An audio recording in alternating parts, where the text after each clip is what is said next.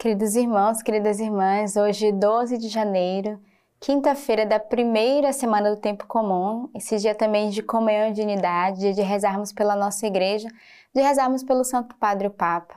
É um dia que devemos carregar toda a nossa igreja pedindo essa graça da comunhão e da unidade. E esse ano, o tema do nosso compêndio, da nossa Lex Divina é Unidos na Misericórdia. Então, sejamos unidos hoje na oração, mas também nessa, pedindo essa misericórdia para toda a nossa igreja. As leituras de hoje que a igreja nos oferece, a primeira leitura, Hebreus, capítulo 3. Eis porque assim declara o Espírito Santo. Hoje, se lhe ouvirdes a voz, não endureçais os vossos corações, como aconteceu na provação, no dia da tentação no deserto, onde vossos pais me tentaram, pondo-me à prova. Embora vissem minhas obras durante quarenta anos, pelo que me indignei contra esta geração e afirmei: sempre se enganam no coração e desconhecem os meus caminhos. Assim jurei minha ira, não entrarão no meu repouso. Vede, irmãos, que não haja entre vós quem tenha um coração mau e infiel, que se afaste do Deus vivo. Exortai-vos antes uns aos outros, dia após dia, enquanto ainda se disser hoje, para que ninguém de vós se endureça, seduzido pelo pecado. Pois nos tornamos companheiros de Cristo, contanto que mantenhamos firme até o fim a nossa confiança inicial. Então, a leitura de hoje, justamente uma leitura que vai nos sacudir. Primeiro, porque vai dizer é, não enganemos o nosso coração, que não tenhamos nosso, um coração mau e infiel que se afaste do Deus vivo. Então é uma chamada de atenção hoje, que não tenhamos um coração mau, nem um coração que seja infiel, porque a infidelidade e a maldade do coração do homem afasta do coração de Deus. Então hoje a carta de Hebreu vai nos exortar, cuidado, vigiai para que o mal ele não tome conta do teu coração. E aí ele continua dizendo Exortai-vos antes uns aos outros, dia após dia, que ninguém endureça o coração. Então, somos convidados a nos exortarmos primeiro a nós mesmos, depois exortarmos uns aos outros, justamente a não endurecer o nosso coração, a não ter o nosso coração fechado, a não ter o nosso coração é, magoado, é, fechado em relação ao outro, em relação àquilo que nós escutemos. Mas ele vai dizer, sobretudo, que não endureçamos o nosso coração seduzidos pelo pecado. Porque o pecado, ele nos tira da graça de Deus. O pecado, ele nos cega, ele fecha o nosso coração para a santidade. E aí a palavra vai dizer que mantenhamos firmes a nossa confiança inicial. Então, o que, que nos faz endurecer o nosso coração e cairmos no pecado? É porque nós perdemos a nossa confiança em Deus, primeiramente, no outro e em nós mesmos. Então, hoje a leitura nos faz, nos exorta a voltarmos a essa confiança e não fecharmos o nosso coração e não nos deixarmos sermos seduzidos pelo mal e pelo pecado que ronda cada um de nós. O salmo de hoje traz o salmo 94. Entrai, prostrai-vos e inclinai-vos de joelho, frente ao Senhor que nos fez. Sim, é Ele o nosso Deus e nós o povo do seu pasto, o rebanho de sua mão. Oxalá ouvisses hoje a sua voz.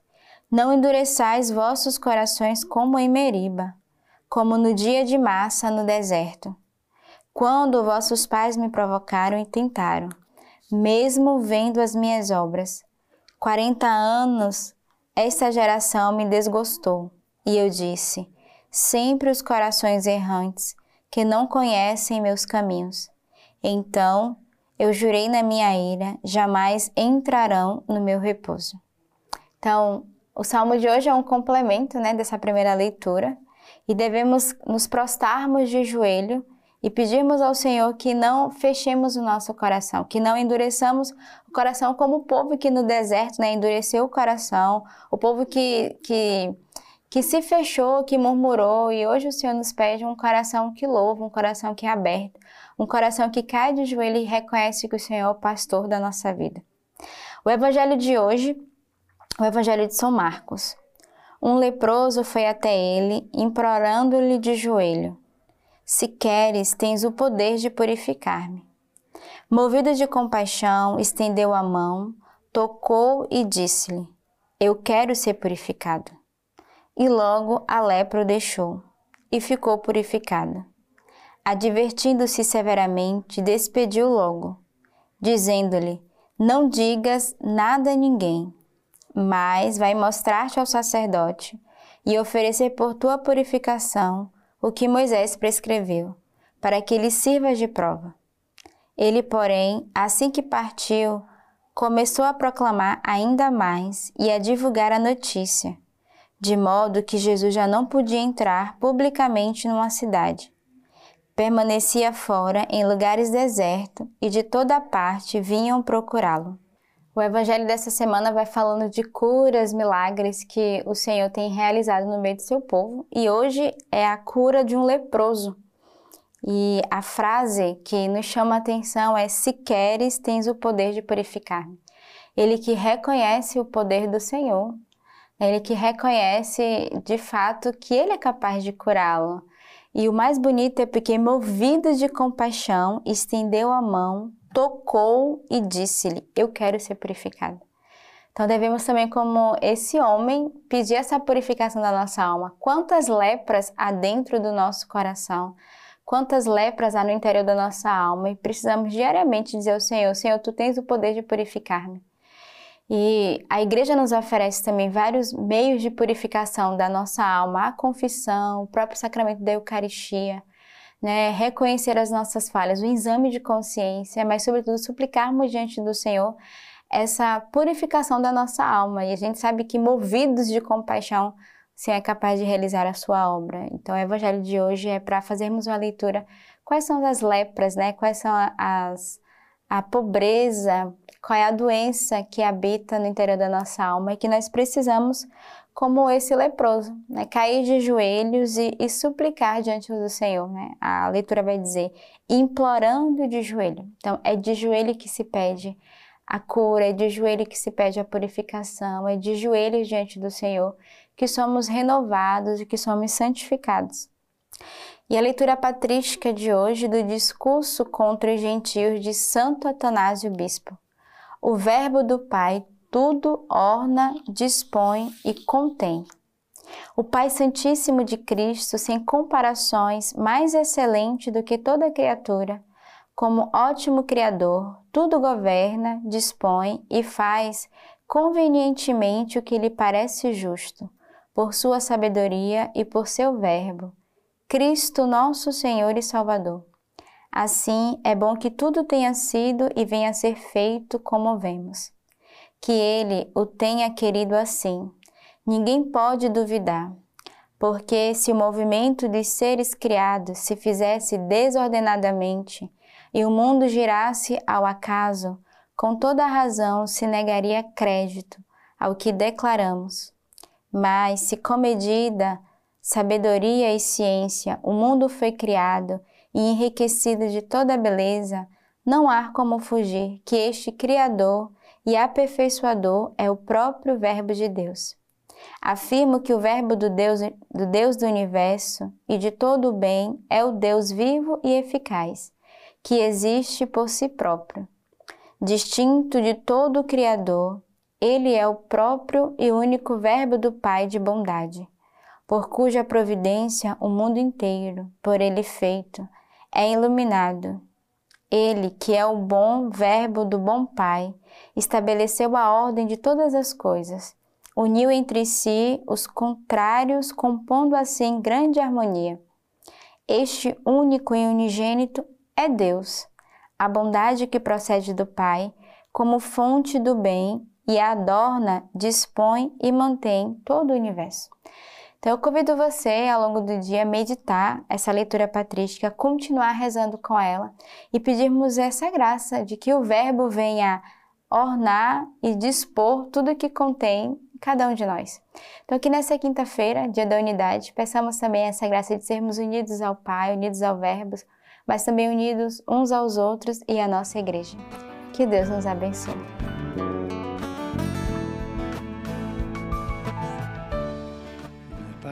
Figlio e dello Spirito Santo. La pace sia con voi. E agora nós teremos a catequese desta quarta-feira com o Papa Francisco. Recordamos, o Papa dá início hoje ao novo ciclo de catequese, a paixão pela evangelização. Cari fratelli e sorelle, buongiorno. Estimados irmãos e irmãs, bom dia. Iniziamo Hoje começamos um novo ciclo de catequeses dedicado a um tema urgente e decisivo para a vida cristã, a paixão pela evangelização, ou seja, o zelo apostólico. Trata-se de uma, de uma dimensão vital para a Igreja. Com efeito, a comunidade dos discípulos de Jesus nasce apostólica, nasce missionária. Não proselitista. E isso já de início vamos distinguir: ser missionário, ser apostólico, evangelizar, não é a mesma coisa de fazer proselitismo. Não tem nada a ver uma coisa com a outra. Trata-se de uma dimensão vital para a Igreja. comunidade dos discípulos de Jesus nasce apostólica e missionária. O Espírito Santo a plasma em saída, a igreja em saída, que sai, para que não permaneça fechada em si mesma, mas seja extrovertida, testemunha corajosa de Jesus, a fé contagia, radiare la sua luce destinada a irradiar sua luz até os extremos confins da terra. Contudo, pode acontecer que o ardor apostólico, o desejo de alcançar os outros com o bom anúncio do Evangelho, diminua, se torne morno. Às vezes parece eclipsar-se. São cristãos fechados que não pensam nos outros. Mas quando a vida cristã perde de vista o horizonte da evangelização, o horizonte do anúncio, adoece, fecha-se em si mesma, torna-se autorreferencial, se atrofia. Sem zelo apostólico, a fé esmorece. A missão, ao contrário, é o oxigênio da vida cristã. A tonifica, a purifica.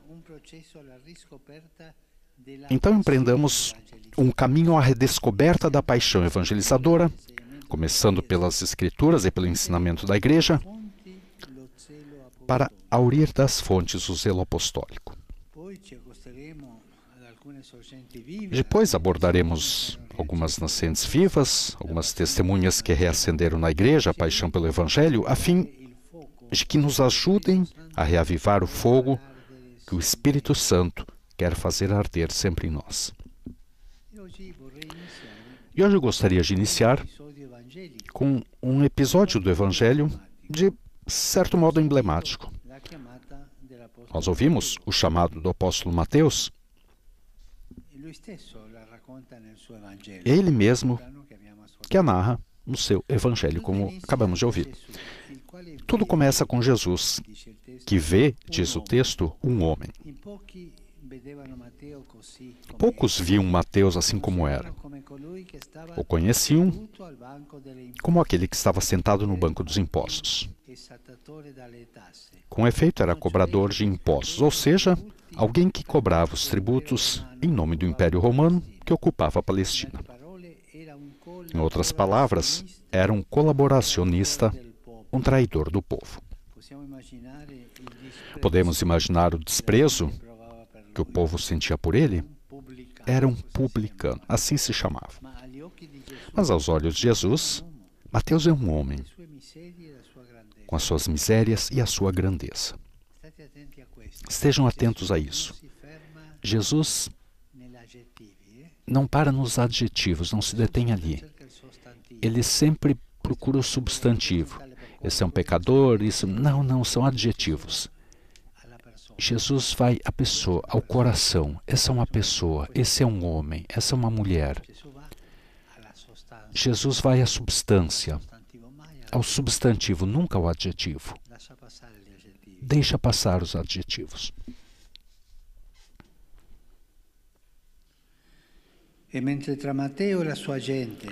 Enquanto entre Mateus e o seu povo à distância, porque eles viam o adjetivo publicano, Jesus aproxima-se dele porque cada homem é amado por Deus. Mesmo esse desgraçado, sim, também ele. Antes, pelo contrário, ele veio justamente para esse desgraçado. O diz o Evangelho: Eu vim para os pecadores, não para os justos. Esse olhar belíssimo que vê o outro, quem quer que seja, como destinatário de amor, é o início da paixão evangelizadora. Tudo começa a partir desse olhar que aprendemos de aprendemos com Jesus. Podemos nos perguntar como é o nosso olhar em relação aos outros? Quantas vezes vemos os seus defeitos e não as suas necessidades? Quantas vezes etiquetamos as pessoas pelo que fazem ou pensam? Até como cristãos dizemos, é ou não é dos nossos? Esse não é o olhar de Jesus. Ele olha sempre para cada um com misericórdia, antes pelo contrário, com predileção. E os cristãos são chamados a fazer como Cristo, olhando como Ele, especialmente para os chamados distantes. Efetivamente, a narração da chamada de Mateus conclui-se com Jesus que diz: Não vim chamar os justos, mas os pecadores. E se cada um de nós se sente justo, Jesus está distante. Ele se aproxima os nossos limites, as nossas limitações, as nossas misérias, para curar.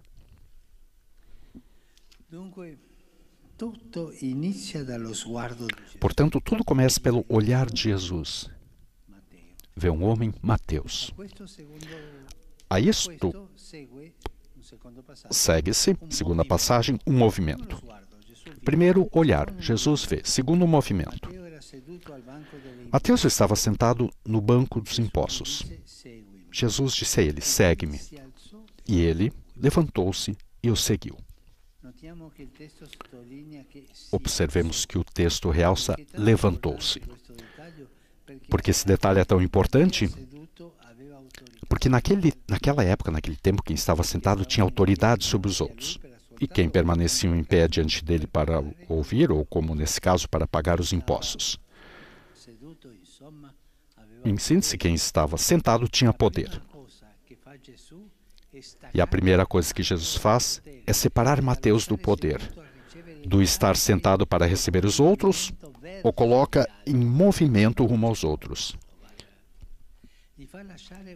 E faz isso, e o faz deixar uma posição de supremacia para o colocar no mesmo nível dos irmãos e para lhe abrir os horizontes do serviço.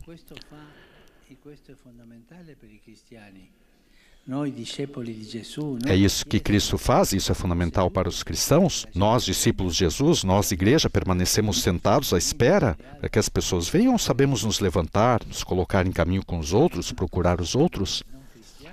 É uma posição não cristã dizer, não, que venham aqui, eu estou aqui. Não, vai tu procurá-los, vai tu buscá-los. Tu deve dar o primeiro passo. Um olhar Jesus vive um movimento e terceiro, uma meta.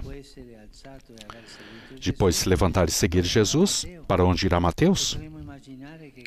Poderíamos imaginar que, tendo mudado a vida daquele homem, o mestre conduza para novos encontros, novas experiências espirituais. Não. Ou pelo menos não imediatamente. Em primeiro lugar, Jesus vai à sua casa. E ali Mateus lhe prepara um grande banquete no qual participa uma grande multidão de publicanos, ou seja, pessoas como ele. Mateus regressa ao seu ambiente, mas volta transformado e com Jesus. O seu zelo apostólico não começa num lugar novo, puro, um lugar ideal, distante. Não, mas, mas começa ali onde vive, com as pessoas que conhece. Eis a mensagem para nós. Não devemos esperar ser perfeitos ter percorrido um longo caminho atrás de Jesus para dar testemunho dele. Não. O nosso anúncio começa hoje, lá onde vivemos. E não começa procurando convencer os outros. Convence, testemunho, convence testemunhando todos os dias a beleza do amor que olhou para nós e nos faz levantar. E será essa beleza, comunicar essa beleza que será convencer as pessoas, não nós. O, o próprio Senhor, nós somos aquele que anuncia o Senhor. Nós não anunciamos a nós mesmos, nem anunciamos um partido político, uma ideologia, não. Jesus. Colocar em contato Jesus com as pessoas.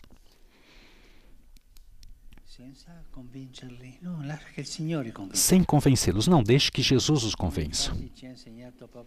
Com efeito, como nos ensinou o Papa Bento XVI, a igreja não faz proselitismo. Ao contrário, ela se desenvolve por atração. Não esquecer isso. Quando vocês virem cristãos que fazem proselitismo, que vão ali, que fazem uma lista de pessoas para vir, não, não, não, esses não são cristãos. São pagãos travestidos de cristãos, mas pagãos. A igreja cresce não por proselitismo, cresce por atração. Uma vez, eu recordo que num hospital em Buenos Aires, foram irmãs que trabalhavam ali, porque eram poucos, não podiam levar em frente ao hospital. E vieram e veio uma comunidade, uma comunidade de irmãs da Coreia. E chegaram, pensamos, por exemplo, uh, segunda-feira.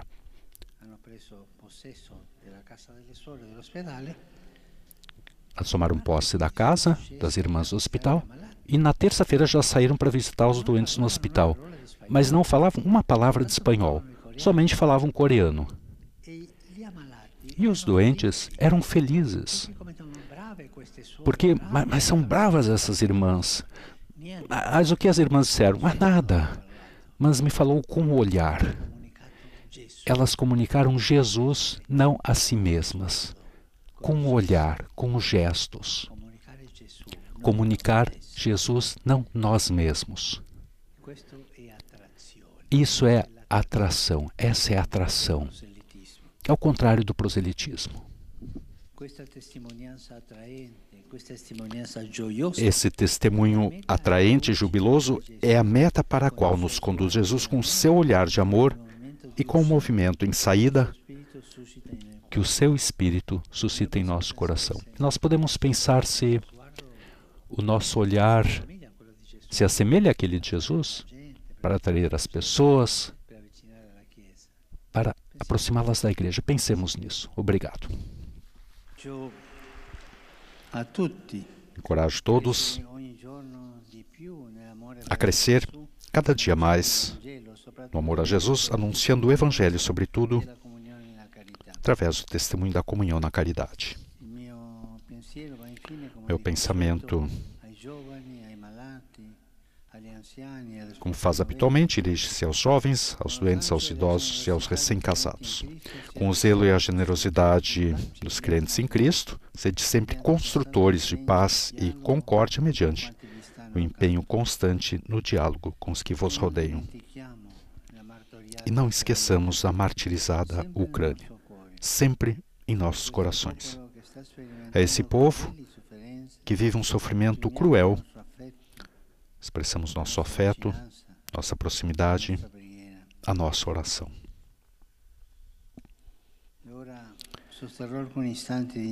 E agora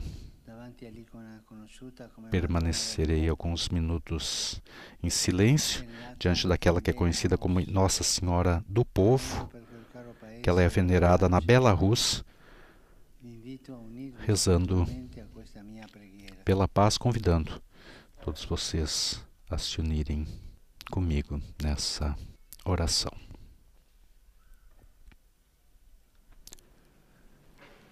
Benedicat vos, omnipotens Deus, Pater, et Filius, et Sanctus.